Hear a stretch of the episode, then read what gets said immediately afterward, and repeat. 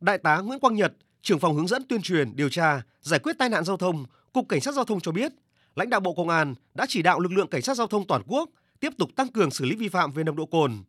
Song song với việc thực hiện cao điểm tấn công chấn áp tội phạm, bảo đảm an toàn giao thông, an ninh trật tự dịp Tết Nguyên đán, lực lượng cảnh sát giao thông sẽ tiếp tục bố trí lực lượng phương tiện tuần tra kiểm soát, xử lý nghiêm các hành vi vi phạm, không có vùng cấm, không có ngoại lệ.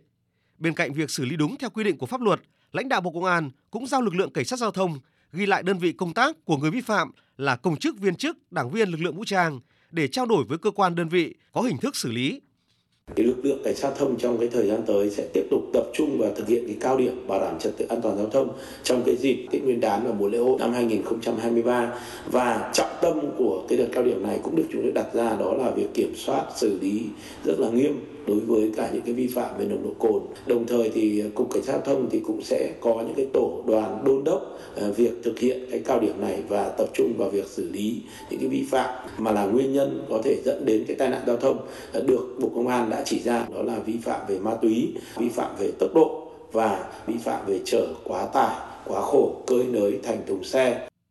Năm 2022, lực lượng cảnh sát giao thông toàn quốc đã xử lý trên 300.000 trường hợp vi phạm nồng độ cồn, chiếm khoảng 11% trên tổng số các trường hợp vi phạm trật tự an toàn giao thông đã được phát hiện và xử lý.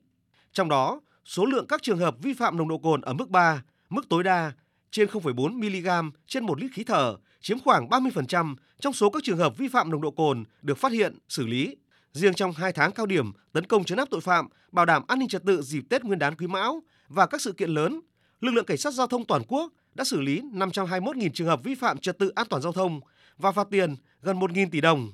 Trong đó có hơn 80.000 trường hợp vi phạm nồng độ cồn bị xử lý, chiếm gần 16% tổng số vi phạm, phạt tiền gần 400 tỷ đồng.